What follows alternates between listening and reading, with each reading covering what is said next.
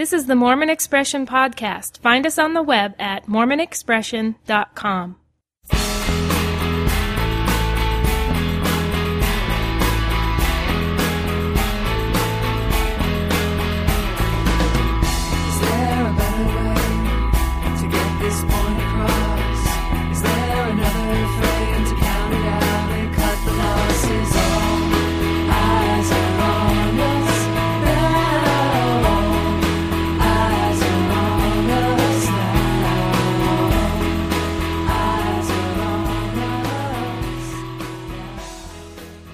Welcome back to another edition of Mormon Expression. I'm your host, John Larsen. Tonight we have a uh, podcast that I've been looking forward to for some time. Um, we tend to focus in on issues of, you know, Mormons and ex-Mormons and Mormon culture.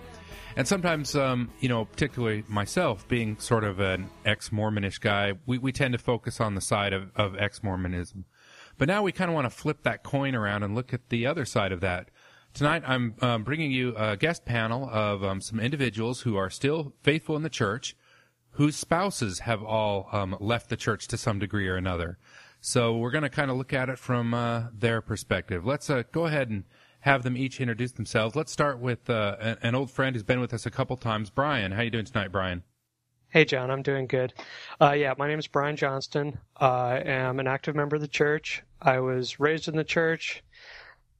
Uh, my father was a bishop at one point in his life. You know, the traditional Mormon upbringing. Uh, went on a mission to Germany. Uh, came back, was married in the temple to a wonderful woman. Uh, we have six kids, and I am still active in the church today.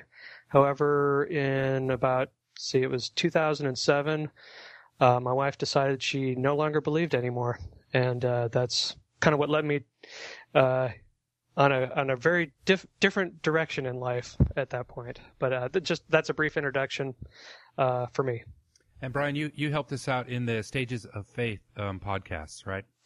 Yeah, um, I, I I don't know if it's the point to get into this too much yet, but uh, my wife's disaffection got me very interested in people who become disaffected. I have other family members that have left the church, and you know, it became not something that was just a side issue, you know, that I hear about other people, but happening all around me. So, it, you know, became something that I don't want to say I'm obsessed about, but it very much impacts my life on a daily basis, and uh, I always want to look to try and understand that. And yeah, so that's that's that's part of my story as well. Okay, great. And we also have Charlene. Charlene, how are you doing tonight? Fine, thanks. Um, yeah, I'm uh, um, also born and raised in the church. Uh, on my mother's side, we have pioneer heritage. My father was a convert at a young age, um, and I also served a mission and came home. Uh, was about to finish up my last year at BYU when I met my husband. Uh, he was also a return missionary and had grown up in the church as well. And we were married in the temple. All the usual ideal Mormon courtship and, you know, you pray and you know that this is the person you're to marry and we got married within, oh, a couple months actually of our getting married. He began expressing things that I found troubling. Um, and they began to become more troubling and more frequent that he, he expressed his doubts and his misgivings about the church. Uh, within, within a year, it was clear that he was in crisis. Uh, his faith was in crisis. And by the time we'd been married about three and a half years, he had completely separated himself from the church. No more church attendance at all. Um, it, he continued to do some things. He continued to, for example, pay tithing for a few couple more years after that and continued to wear garments probably for another six, seven, eight years after that. But uh, it's probably been a good 10, 12 years that there's really no no connection on his part to the church. He still maintains church, um, but that's it. He's just a name on the on the ward roster. All right, thanks. And um, lastly, we have uh, Kristene. Hi. Um, I have been a member of the church all my life. I was born in the church. Uh, like Charlene, and I have pioneer, pioneer heritage. Um, my great great grandfather is actually James Grey Willie. And so, um, I have some, some, uh, definite blood through me that's supposed to be really good stock. Uh, my husband, um, was also born and raised in the church. Uh, I was born here in Utah, but my family moved to Seattle and I grew up um, in that area and came back down to Utah to go to school and met my husband and we were married in the temple um, coming up on 13 years ago. And um, about, well, I would say exactly three years ago this year, uh, some I had a health crisis and nearly died twice. And um, it started my husband down a road of he's not going to wait anymore. He's not going to, you know, put off looking at what was on his shelf. And he was determined to um, find his, I don't know, inner gospel doctrine teacher. Uh, he wanted to know as much as he could about the church and wanted to be able to defend it against all these things that he'd heard while he was on his mission. Um, and he, he had served a mission, uh, out in California and had heard quite a few things. And at the time, he just kind of put him again, put him on that shelf. Um, but as he delved further into it, um, things were not quite what he seen, what they seemed. And he, um, it probably started two years ago. And about six to eight months after that is when he really confessed to me what he was thinking, how he no longer believed in and it kind of came out about it. And um, I did everything that that you're not supposed to do in my reactions to him, and um, he did everything that he wasn't supposed to and how he reacted to me, and um, things got really really sticky for a while. And and uh, I actually had a time where the animosity between the two of us was was so great that I I took a week and just moved with my kids out to my folks' house and uh, that started us both saying, we need to, we don't want to do this. You know, it, it kind of was the realization of we're either going to sink or swim at this point. And um, both of us chose to swim with it. And the waters have been rough, but um, we're trying to make a go of it. And now, you know, it's been a year and a half and, and we seem to be doing okay. wow, that's great. Now, um, on the podcast, we've talked before about how when people reach their crisis of faith, um, sometimes it's it's a sudden thing. You know, somebody picks up a pamphlet at four o'clock, and by six o'clock they're done. But more often, it's a slow burn, and it takes people a little bit of time to process. Now, I, I think the danger in that is they might be working this out internally before they spring it on their significant other. Um, for for each of you, you know, um, and Kristene, you you um, sort of hinted at this, but how how did your um, spouse break the news to you? When did you first sort of find out that things weren't um, things weren't as they seem? Well, his was um, I wouldn't say it was one specific day. It uh, at first he was telling me little things that he kept finding out, and he um, would say, you know, oh, did you know, re- I read the Stone Rolling, or you know, and at first it was all he was reading. Uh, oh, Journal of Discourses and everything the church, you know, tells you to read. And he's like, no, these things just don't seem right. And uh, as he went and would do the research on him, and he said, I wouldn't look at any anti stuff. He always told me, I'm not looking at anti stuff, but the facts were what was killing him. And I, I was dealing with um, a lot of recovery um, at the time dealing with what I had just, you know, for the, the year prior, the illness, and there was a lot of recovery involved with that, and and trying to keep my life together and and uh, little girls and everything else, and um, we have two children. Uh, anyway, he um, he kind of dropped it for a while, and then I think I want to say it was probably August of 2007 or so um, is when he really came hardcore and was like, "I anymore. I'm not going to church." And da da da da da. And um, you know, took off his. I went. I, I, can't remember exactly when he took off his garments. I remember that was a huge blow. But but things we had already been escalating as far as arguments, and I just was t- kind of tired of hearing it. I didn't want to. I didn't want to listen because I had so many other things I was dealing with. And, and so, like I said, an exact day isn't really there, but I remember it was about August when, when, uh, things just really hit the fan and, and, uh, the blow up really started to come. A lot of it actually at the time was over Proposition 8. He was actually writing letters to the um, church authorities. Um, how about you, Charlene? How'd you find out? Um, his was kind of a gradual thing, I think. Um, we had a lot of discussions, and I do remember very clearly the day that it happened. We were um, attending um, the wedding of my one of my mission companions, and he started saying some extraordinarily critical things about the church, about the temple, and it just shocked me. Um, and it angered, you know, and I thought it was very inappropriate. And here's a special day for my mission companion. Why was he doing this? Um, and I thought, well, he's just having a bad day. But the next day it started in again. And we had three or four days in a row where he just, you know, had so many critical things to say. And it just, and, and, and I didn't know how to take it. I didn't know if this was a mood change. We were so newly married. Um, you know, you're still getting to know each other. And for him to throw this at me, I, I didn't know what to do. Um, like Kristene, I did all the wrong things. I went through the begging and the pleading and the converting and uh, the trying to show him where he was wrong. Uh, then the demands and um, and the anger, you know, the anger at, at what he was saying.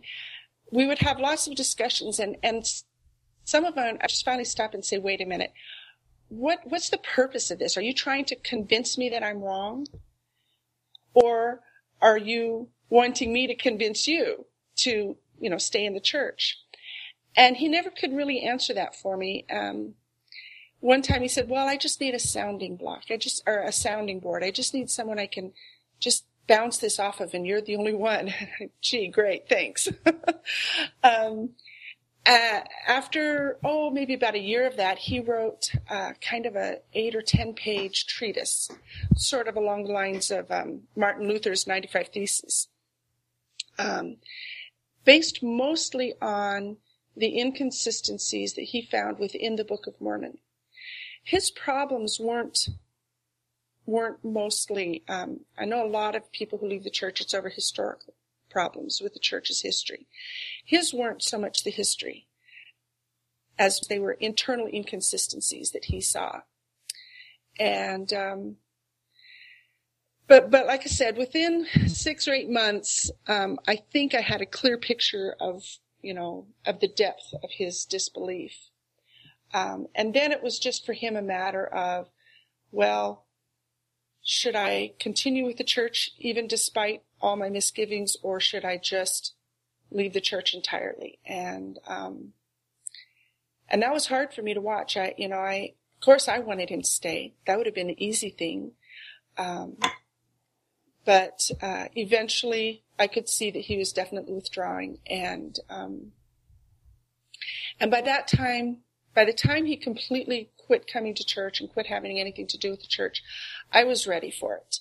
Um, I think that gradual approach, I guess, kind of kind of prepared me a little bit so that when the final when he severed himself from believing at, at any level, um, I was ready. I, I could handle it. And by then I understood him better too. Um, by then we'd been married, you know, three, three and a half years. Uh, we had already uh, moved halfway across the country and we're far away from family. That was one of the really bad things is when he first started, we were still living right in Utah in the nest of his family and my family. And oh boy, adding family to the mix was a huge, huge catastrophe because in addition to dealing with his disbelief, then I have to deal with their emotional reactions and their anger towards him for unbelief and it was just a huge tangled mess. So we were glad we moved. That helped us both calm down, helped us both kind of communicate to each other better. And, and then, like I said, it was about a year after that that he finally left and, and I was fine with it by that time. I, I understood him better. Um, it's not what I wanted. by any means, but I had found my coping mechanisms. I had learned to be at peace with it. And so from then on, it was basically a matter of learning to live with this new, unexpected twist in our, in our relationship. Thanks. Brian, how about you? Um, yeah, I guess my story might be a little different than a lot of the ones that, that people come across. Um, I, I, both me and my wife have not always been like completely active and traditional members in the church. But, you know, like, like I said in my introduction, I did at one point as a late teenager decide I was really going to give the church a go. You know, really do it. And I, uh, surprising most people that knew me, they were sh- shocked to hear that I was actually going to end up going on a mission.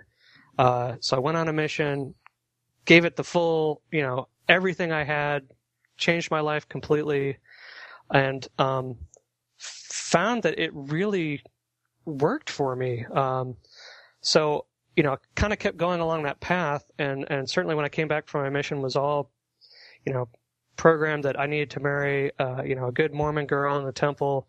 Uh, did that, you know, married someone that I'd known previously before my mission, uh, and kind of went right, you know, went right along with the way I had been raised. You know, I'm become a father.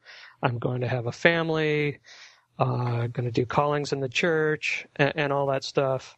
And actually, uh, um, my wife's crisis happened when we had already been married about, let's see, about 16 years. So we already had six children together, had been married for 16 years. Um, and I admit, sometimes during that time period, like I joined the army and we traveled around a lot. Sometimes we'd been less active.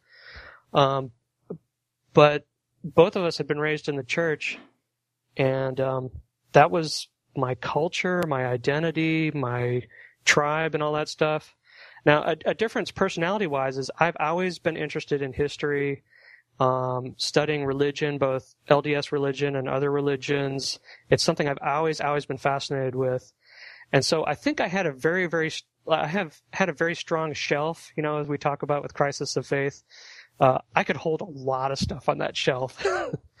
um, so I, I think I was uh, kind of exposed to a lot of the stuff that my wife eventually things snapped for her, but over a long period of time, I had to a doubt of those things. Uh, for her, she uh, um, she read. I, am trying to remember. I can't remember the title of the book, but it was about pioneer women, and there was some historical stuff in there that didn't match up to what she knew about the church.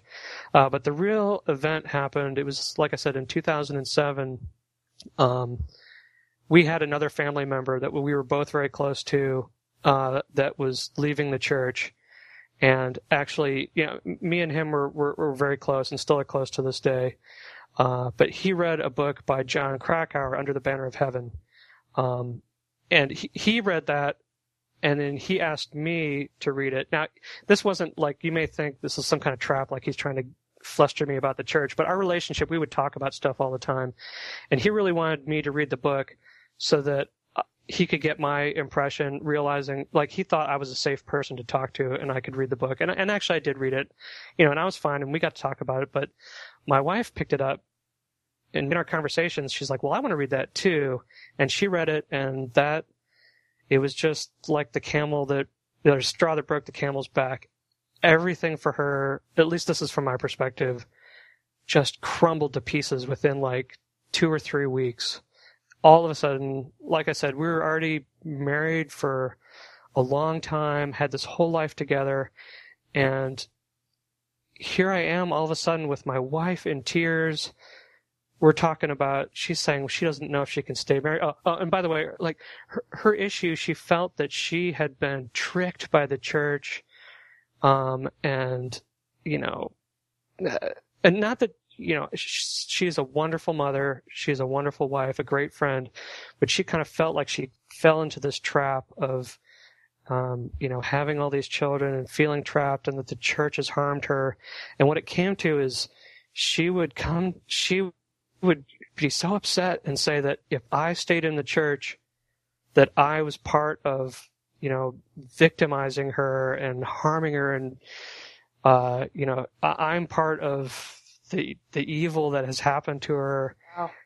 and that was, I mean, our whole life fell apart, and we had teenage children down, you know, 16, 17, down to like four years old. And our kids saw her angry and saying all this stuff about the church and uh, actually even about me to some extent. And, you know, uh, they, the older kids, they had no idea, like they're, you know, they're raised in the church and here's their mom saying all this stuff. It, uh, it almost, looking back was like they were processing that we were getting divorced or that she had actually died or something. Um, it, it was just heartbreaking. And this went on for, you know, months, couple months, and I had nowhere to turn. I couldn't, I couldn't talk to anybody in the church because I didn't even know who would even know how to help me. I ended up finding like I was looking online and I looked. There was some article about this guy had written an article about people taking antidepressants in Utah.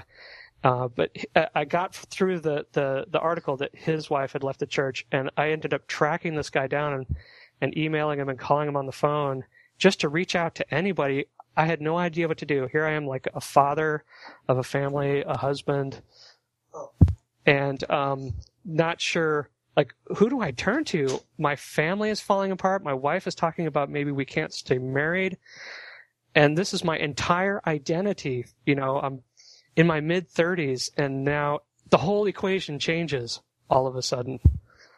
Uh, so it was it was just a heart wrenching experience, and I didn't know who to turn to.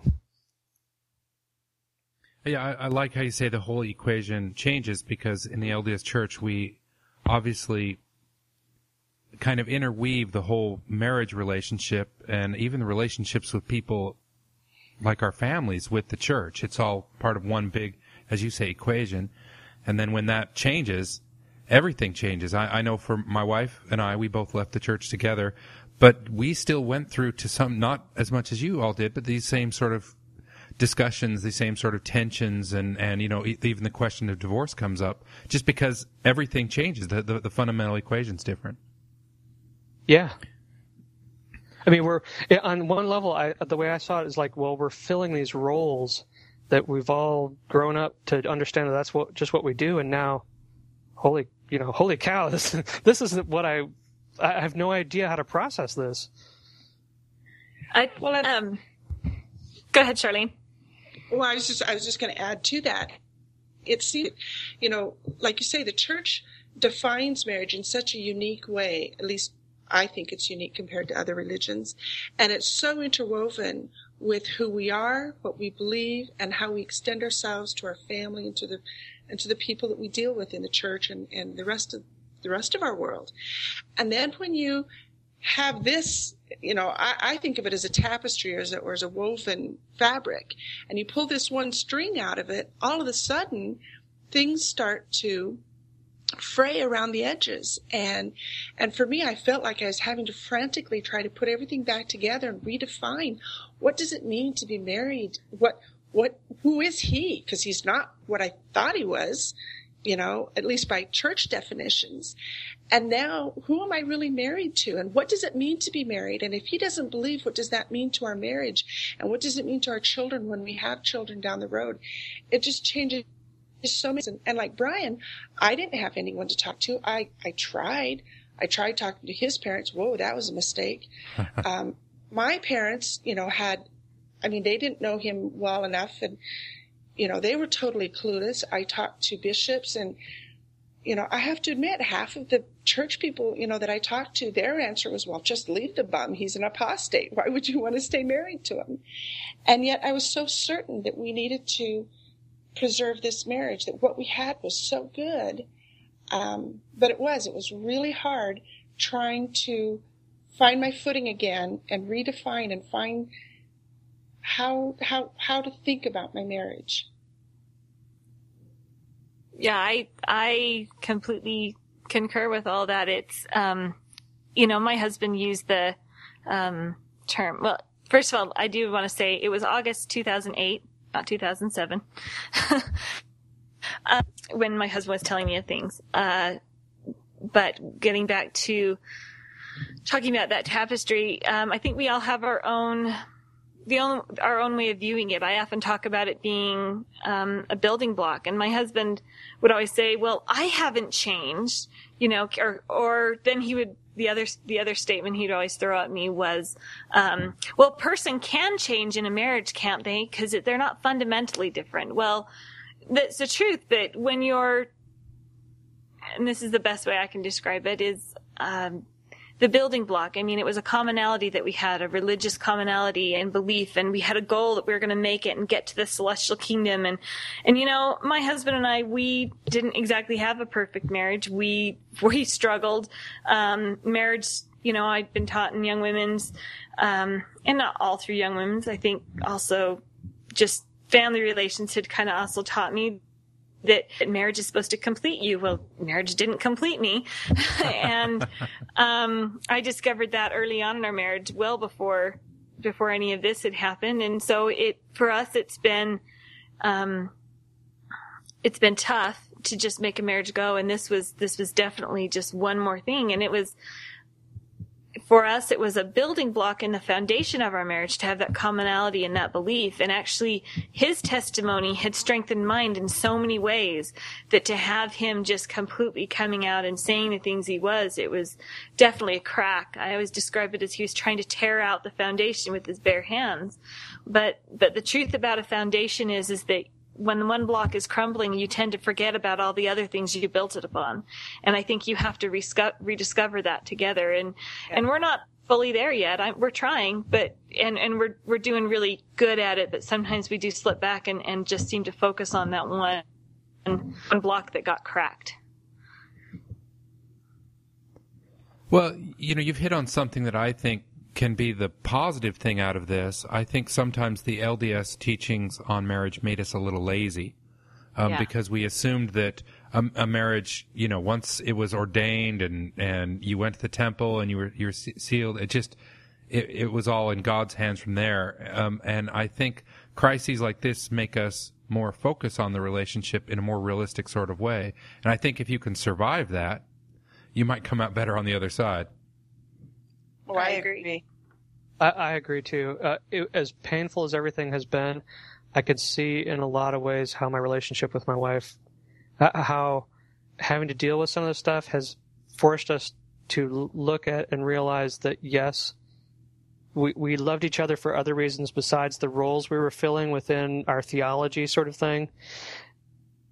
You know, friends, she's a wonderful, wonderful mother. She's a, a wonderful wife, in spite of being an apostate.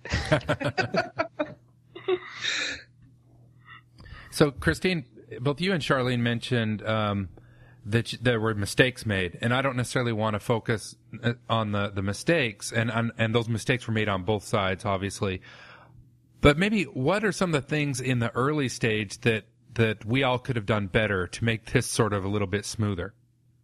Um, I know for me, uh, him being so emotional about it and, uh, him wanting me to see the his side of it, you know, read this, read this, read this, and I'm like, ah, no, this is just too much at this point. I can't deal with this. I, I again, I'll, you know, I had a lot on my plate, and um, and uh, I think con- he was in the anger stage, and uh, it became personal attacks. You know, if, you can find a way to describe how you're feeling without personally attacking that person and their beliefs, calling them closed-minded, using the term brainwashed, fraud, lied. I mean, yes, you feel lied to, I understand. Um, I do, and, and that's really a hard thing to use, but it becomes very personal when you're saying, when the church is lying to you and you're describing it to that person that the church is lying to them. Um, I'm a huge advocate against, against terms like brainwash because that's just hurtful. It, it's just plain hurtful. Cult, uh, these are all things that, that my husband said to me about the church and, and it shuts, it shuts you down from wanting to, um, have a conversation with them because it, it shuts you down emotionally because you, you're attacking something dear to them. And it shuts you down because it very, it feels very very personal. And and you're saying this is what you think of me. And um yeah that that for me is a huge one. I'm I'm I'm a strong advocate against those kind of terms, and and uh, even if you're using them, I'm going to give myself away, but even if you're using them online, you know, you don't know who is going to be surfing the net, and and if you've just come out, then I wouldn't be surprised to have a spouse go and they're going to find out where you've been online, and they're going to read those things, and you know, it, it's it's so hard. It, that that part is really really a difficult thing to get through and it and it just does not help the situation. Yeah, I have to agree with Kristene, and then I would add, and it's kind of part of this, the constant wanting to debate me Yeah. on on the issues. Um, you know, sometimes would have these conversations, and he would just have me so pinned into a corner um, because, of course, what he accepts as truth is all intellectual, factual, and yet I think that there's an intuition and a spiritual or emotional side to belief and that he totally rejects. And so because he's drawn that line, nothing I said was valid to him. And so using his, you know, masterful debating techniques and, and uh, superior intellect or whatever, he would back me into a corner until, you know, what do I do? I either get angry and, you know, or shut down. It just wasn't constructive. Um, you don't understand each other better when, when Yeah. you're into that kind of conversation. I, I have I had the exact same experience with that, Charlene, just being backed into a corner constantly. And my husband, from the time we were married, likes to play devil's advocate, so it just got really, Yeah. really bad. and I will admit, as a as a true believing member, I am probably pretty typical in that. No, I hadn't really looked at a lot of these issues, um, and I I just honestly wasn't taking the time to do it. I I wouldn't say that I was a um a terribly wonderful member in the fact that I that I hadn't looked at all these issues that we were that we're supposed to be knowledgeable about. But but um, that's where I was at my point in life, and and that's a little bit of where I am now. I've um, but yeah, and my husband and I still get into this, and the hard part is is that I have a difficult time backing down backing down as as much as him. I mean. Part of, it's part of the struggles in marriage. Generally, we're both really stubborn and hard headed. so, um, and and dang it, I'm going to demand my equality in in my marriage. I'm not a timid Mormon housewife, so um, I think one of the biggest things too was constantly being the challenged and the backing into the corner, and that's actually what made me wonder whether we could actually remain married. Is how long is this going to last? How is this going to um, am I going to have to constantly defend myself in my marriage because I don't want a marriage of- like that it's not a happy one. It's not a comfortable one. Um, and it wasn't me choosing my husband over the, you know, choosing my church over my husband. It was me, um, saying, I just can't take this anymore. I can't take the constant battery. If I could interject one thing, I think that summarizes a lot of this stuff, and, it's a problem that uh, we see at the Faces East board a lot when people come to ask for help. Is, and this is far easier to say than do, but uh, but a lot of us are, are used up to you know up to the point in our marriage where this happens is we're used to being on the same page with a lot of things with our spouse and especially the church and and belief being so central to our identities.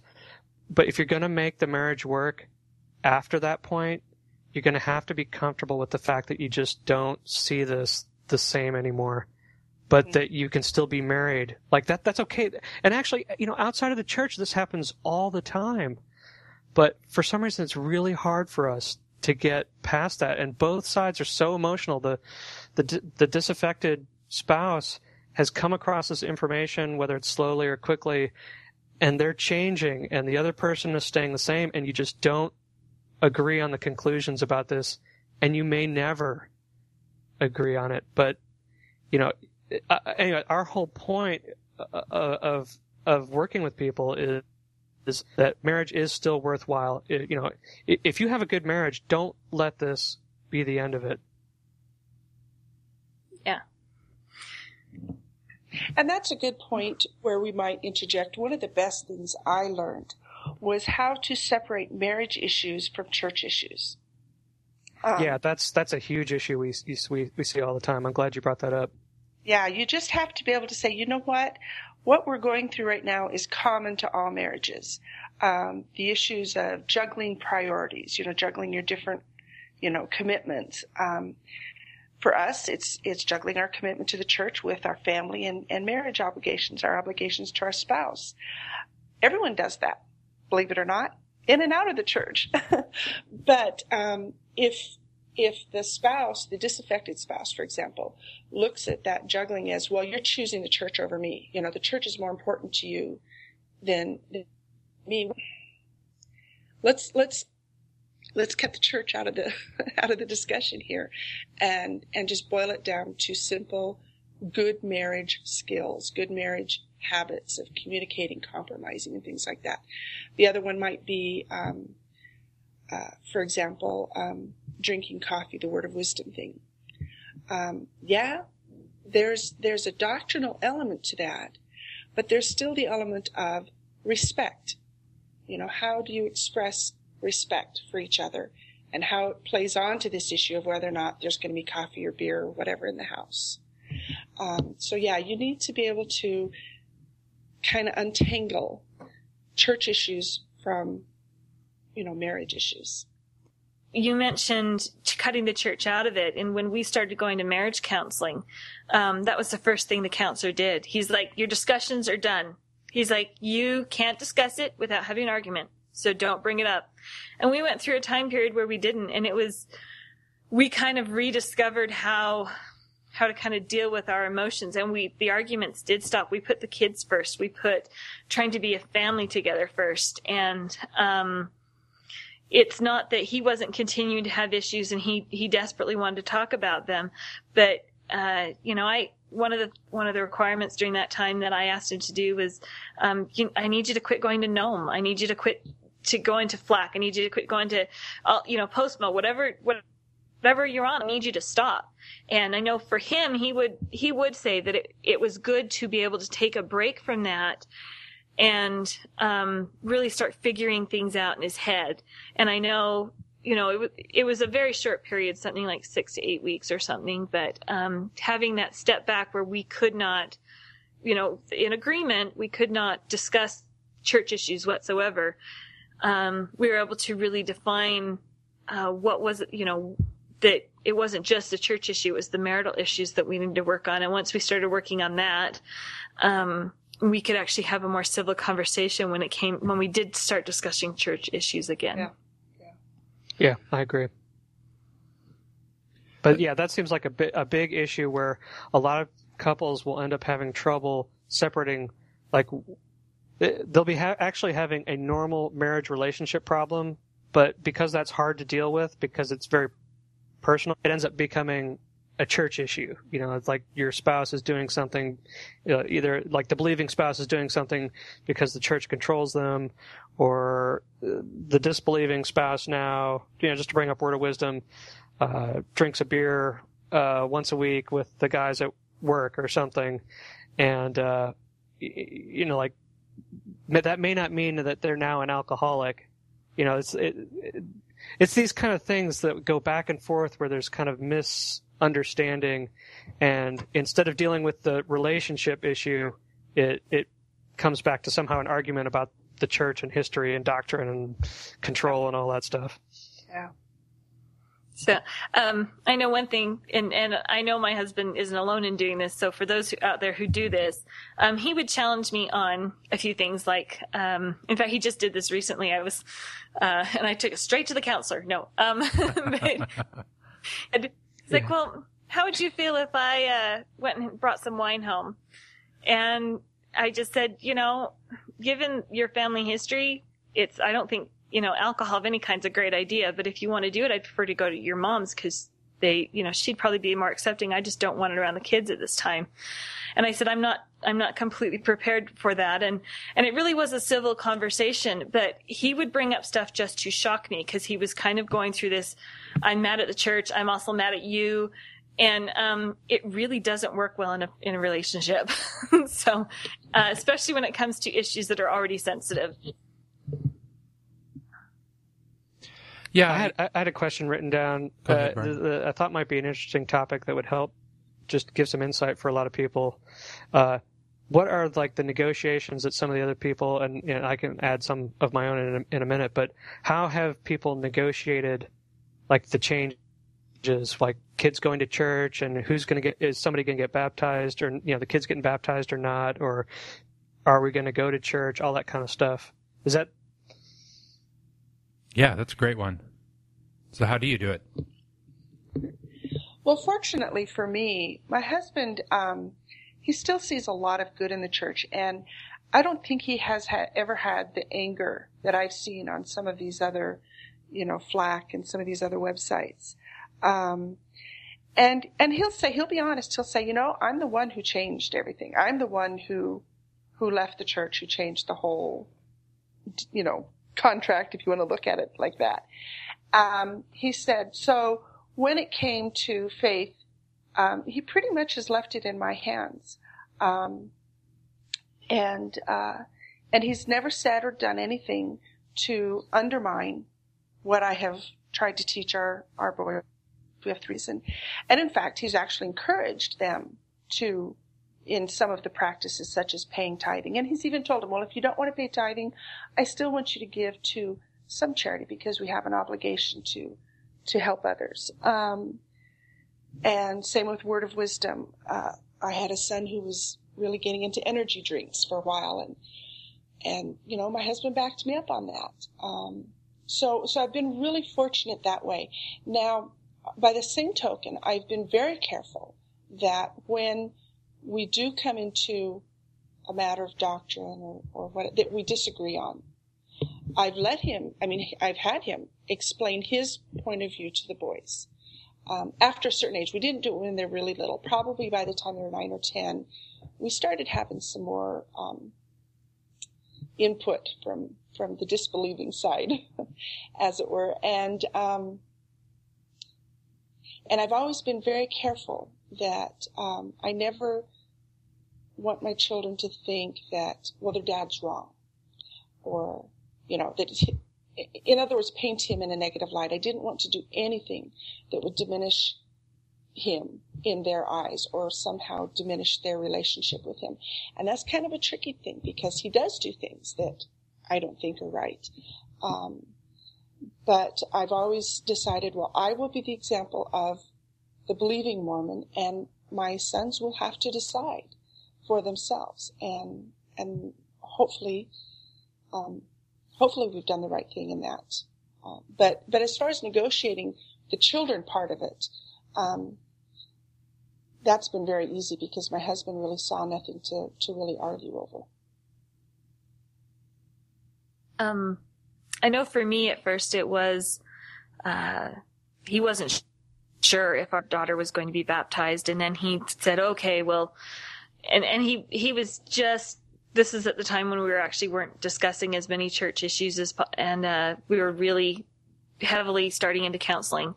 Um, and he said, you know, she's everyone else is doing it, um, and she's going to feel left out, and she's been looking forward to this. So, you know, let's do the baptism. And uh, oh, now I recall, it was just after that um, that he took off his garment. Um, he um, and he actually baptized her.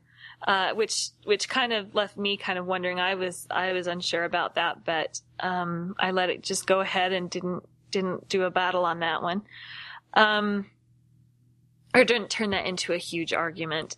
Uh, I, but we have, we've been back and forth and it's really hard. We have a, uh, nine year old daughter now who picks up on everything and she's, I think she's, she's very sensitive to a lot of what is going on between her, her dad and I.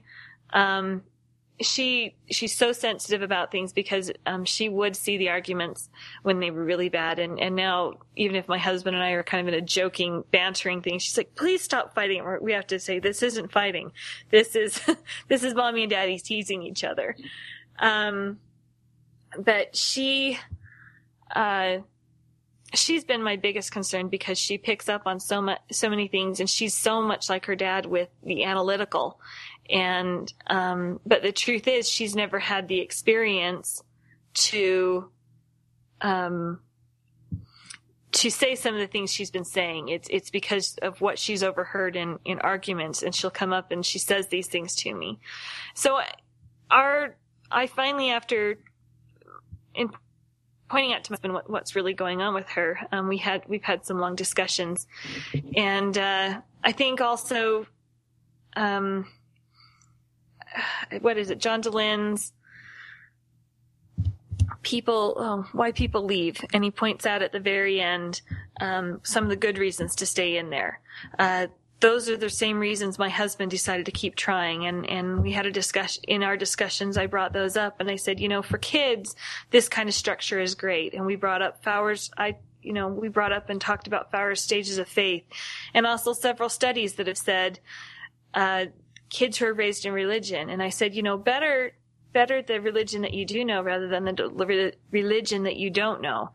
Um, better the evil that you do know rather than the, evil you don't know. Um, I said when it comes to religion, because we know what they're going to be taught and we'll be able to step in and say to them, you know, look, this isn't exactly mommy and daddy share on this and and we can work together but where she's so sensitive i've asked him to wait a while um, before really talking to the kids about it i believe and my husband shares the same opinion that our children are too young to really be making decisions at this time. They're, you know, age four and age nine.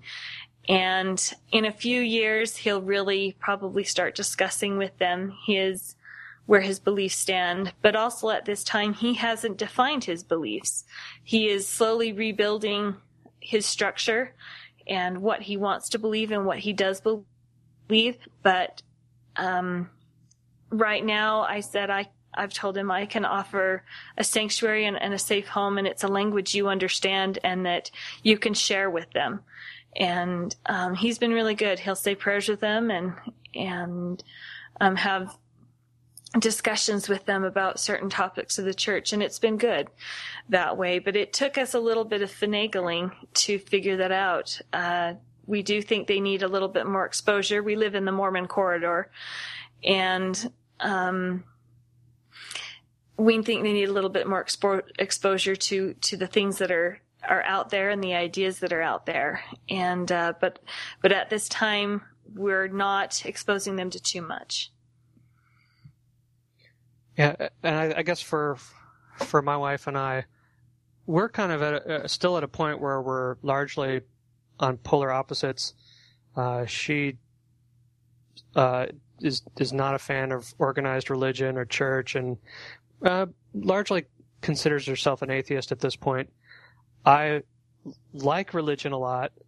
Uh, I, I, enjoy my heritage of Mormonism, and so we're kind of at those opposites. So we, uh, the way we've sort of negotiated and worked through it at this point is, you know, I don't demand that she goes to church. I don't demand that, you know, I respect her beliefs, and as much as possible, you know, I can I can go to church, and she's not going to demand that I leave the church. Um, you know, I get to go to church and participate. Although, oftentimes, like one Sunday a month, uh, a lot of times I'll stay home. You know, kind of as uh, as an offer of respect for her, I stay home and like we'll spend time the morning together as a family, doing something, maybe making a big breakfast and just spending time together and enjoying each other's company. Um, as far as the kids are concerned, the way we negotiated it is that she can't demand that they not go to church, and I can't make them go to church. Um, I guess at this point, the way it's sort of worked out is that most of them don't go to church. uh, I mean, to be honest, growing up, a lot of times I, I understood, you know, it, it, church always isn't very exciting, but that, I mean, for better or for worse, that's how we negotiated it. Uh, sometimes one or two of the kids will go with me. Most of the times, uh, the, the, rest of them don't. Uh, although they are, I, I don't know. I, I feel like my children sort of feel like they're all still uh, you know, have a Mormon heritage, and I really want to convey that to them. Um, so like I said, for better or for worse, that's sort of how we've negotiated things out over the last couple of years to find an equilibrium. Now, Brian, your children were older, weren't they, when your wife left? Ah, yeah, uh, like I said, I think let's see, my oldest was 16 or 17, and the youngest was four years old. So I, I mean, my older children, my oldest two children, my son and daughter, they were going to early morning seminary. You know, all the kids were going to the weekly activities. Uh, most of the time, we were all going to church.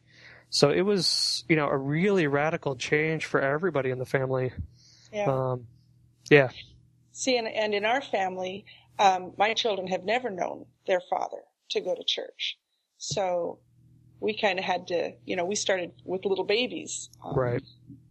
you know, with that picture. Yeah.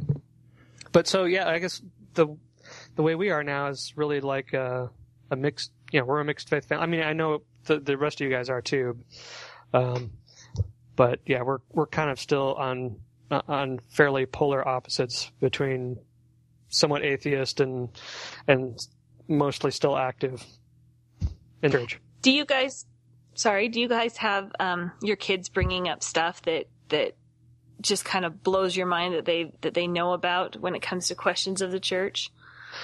We we talk pretty openly in my family. So, um, I mean, obviously, not all the kids are interested in details of history, but the older kids, uh, we don't really hide anything, and and pretty much any topic in, in our house is, is open. And and actually, to some extent, you know, I, I got a chance to have some really good conversations with my my older children, and they appreciated to some extent, you know, just being able to express. I don't know. Some sometimes they came across things in church that they were troubled about. I, I don't know. My my oldest son, uh, I guess you know, like one time he, he, was talking to like one of his youth leaders, and was very upset about how, um, you know, the, they were hammering hammering home like the the word of wisdom, and then, uh, unfortunately went to like a youth temple trip, and they were like the kids in the back of the bus were all slamming energy drinks, and that really bothered him because of this dichotomy. But you know because we had we were openly able to talk about this stuff he actually felt a lot better about it. Um and you know it's it's, it's stuff like that. But yeah we we're we're fairly open about things. Uh, honestly teenagers aren't always interested in all the nitty-gritty details of history anyway so but um yeah we don't hide any of it uh, um, uh my wife can will say bad things about the church and then I'll come back and say, well, yeah, actually, but you know what? This is what I love about the church and these are great things. And so they kind of get both sides. So the last thing I want to kind of explore um, is about um, for each of you individually your faith. How, how has this impacted your faith and your your view of the church as you've gone through this experience? Well, for me, um, I think I had a complete teardown and rebuild. Um, all those times that we had those discussions where he backed me into a corner, for example, um, some of his uh, the, the inconsistencies that he found within the doctrine, within LDS scripture, um, it really challenged my my faith. It, it challenged everything, and there were a couple times where I really felt like I had no foundation for believing that the, that the LDS Church was true. Um, and yet that prospect seemed bleak and unimaginable to me. I could not imagine myself not being a Mormon. And so um, I, I kind of had a rebuild where I had to start back at the beginning and decide what it was I really, what were the core reasons for my belief. Um, I've attended uh, a couple non-denominational Bible studies that have been wonderful for helping me um, express my belief outside of Mormonese. We get so used to, you know, to talking about, you know, faith and repentance or whatever, all those different, and we have our Sunday school definitions of what those mean, and they just were so inadequate for what I was dealing with. Um, and um, and going to these Bible studies with, with these other women of, of different denominations, um, going to other churches really helped me um, broaden my understanding, I guess, of what, or, or find new language, new words to explain what my core beliefs were. And once I was secure in what my core beliefs were, then, um, you know, I started looking at things that were uniquely Mormon. And, and are church things that, you know, polygamy being one of them. Uh, that I, it's, it's on that shelf that we talk about. Um, I can't embrace it the way, uh, most LDS people do. Uh, there's, you know, a couple others where I just, I'm not comfortable bearing testimony, of course, and I'm not comfortable saying that I know that these particular doctrines are true. Um, but enough is there in the in the Mormon Church for me to believe that this is the place I belong, and so this is where I'll be. Great, thanks. How, how about you, Kristene? Um, I I know from my beliefs, um, I I went through a period. I'm trying to think. I don't know how many years ago. It was before my um, second daughter was born, and um, I quit believing in God. And I had had some things happen, and I just could not look at the world and say, God exists in my life, and I, and here I am. I'm going to church. I'm teaching. I'm teaching primary, and I remember seriously thinking on several Sundays, why the heck am I teaching this crap to these girls when I don't believe it? and it just was just phenomenal. I couldn't believe I, I was, you know, uh, doing these things, and yet yet I couldn't express a true testimony. I would always say testify to these children, and I would always skip that part. And um, I turned my back on God and was mad at Him if He did exist. Uh, I had some. I hadn't actually told anyone. I couldn't tell my husband. I, I always joke that it's such an irony um, because I felt like I couldn't tell him at the time, and even he has stated that he's like, "Yeah, if you would have told me, I'm not so sure that we would have stayed together." So I look at where we are now and go, "Uh huh."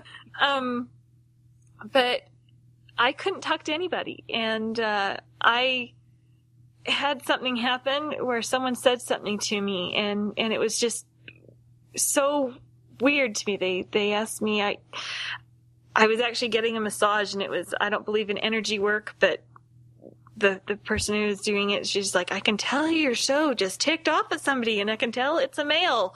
What's going on? and, um, and I'm just going, and I just said, oh, you know, I said I'm, I said I don't know if I believe in God anymore, and if He does exist, I'm really mad at Him for for a few things, and and the masseuse said, well, she goes, that's okay. He's a big boy. He can take it. And that doesn't seem profound to anybody. It just probably seems silly to some people. But for me, it, it hit a switch and it clicked. And I went through several more weeks of, of deciding, you know, God isn't there, God. And it actually brought back a lot of spiritual experiences for me, um, that I'd kind of forgotten about. And things that I just, I couldn't say came from my own emotional self, you know, and, uh, I finally had a conversation. I said, "Okay, God, I'm I'm going to believe in you. Here's my mustard seed. This is as much as you get." and from there, my my personal beliefs have taken off. Um, so when my husband's uh, disaffection hit, it it um, you know I've naturally thought, "Oh, he's going to come back to the same conclusion," and he hasn't. But it rocked me as far as believing within the church and what I've seen I've had to really dissect what is Mormon culture and what is Mormon yeah. belief. And it fast, the culture is just fascinating to me when you step outside of it. And I've had to decide and, and look at where my, where each of these come from. And, um, for me, it's really firmed up a few things, but it never shook me to the core because I'd already had this other experience that had shaken me to the core. And so, uh, it was a, rebuilding, but it was still rebuilding around something that was already there um, for me. And so I, I wouldn't ever say that I, I'm 100% sure this church is true kind of a thing, but I, I have a faith and a belief and this is the language I speak and this is my tribe and, and, uh, it leads, it supports me in my belief of God and I like what it teaches and I like what it can do. I, I like the way I was raised and I like the way that it, it it's pro family and you know I think it's pro family whether you're um, whether you're an interfaith marriage or a mixed marriage or or any you know or, or a full believing marriage. I think it's pro family no matter what. I think it's the cult uh, especially when you're living in in Utah and in this in the 90% Mormon communities that ends up saying to you oh well they're apostate walk away I, th- I think people just don't think when they say those things but um you know in in some ways uh it's only been really, really, really recently that I've begun to appreciate what his disaffection has done for me. Um, as far as how it strengthened me and it's changing me. I'm not, we're, we're still going through a lot of this. We're not by any means, uh, I'd say, you know, where, where Charlene is or, or where Brian is. Um, we're, it's still hurtful and it's still painful sometimes. Um, but but we're working through it, and we're we're both changing together, and we're both learning learning to make those concessions. And so, I, I I'm hoping to see a light at the end of the tunnel, and I I just you know the goal I want is that we're going to have a, a stronger marriage as we go through this.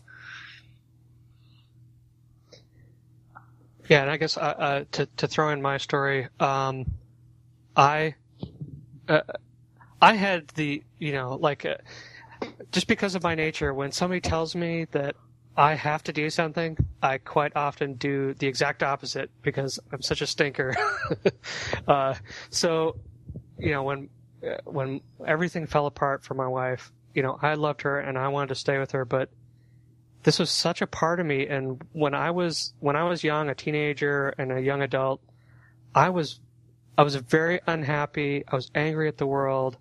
I didn't like myself. And when I started taking my the religion of my heritage seriously and really made a go at it, I feel like it worked for me. And and it, over you know over a long period of time, it is maybe somebody that I, I like to be. I, I want to be, you know, a good father, a good husband, a good person.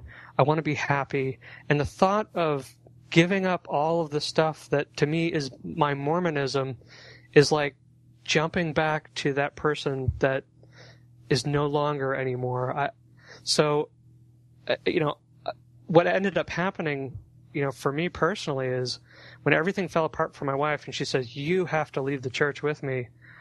I said, uh, it made me have to really, like the other, like, you know, Charlene and Kristene said, I had to really go back and look at what my membership in the church meant, what my participation, and I like being I like being a Mormon with all its nuttiness sometimes and the warts and, but I find it intellectually fascinating. Like I said before, I, I love history. I, I, love studying all this stuff. Um, but uh, you know, for a good portion of our marriage, I was actually a very lazy Mormon, and now I'm much more active after this process than I ever have been. I like going to church now. I want to be there. Uh, it's not something that I felt like, well, this is what I have to do because that's the way I was raised to do it. You know, I I know what I want, and this is this is what I like to be. It's the way God made me, and I've always kind of had that sense of God and the divine, some kind of presence there.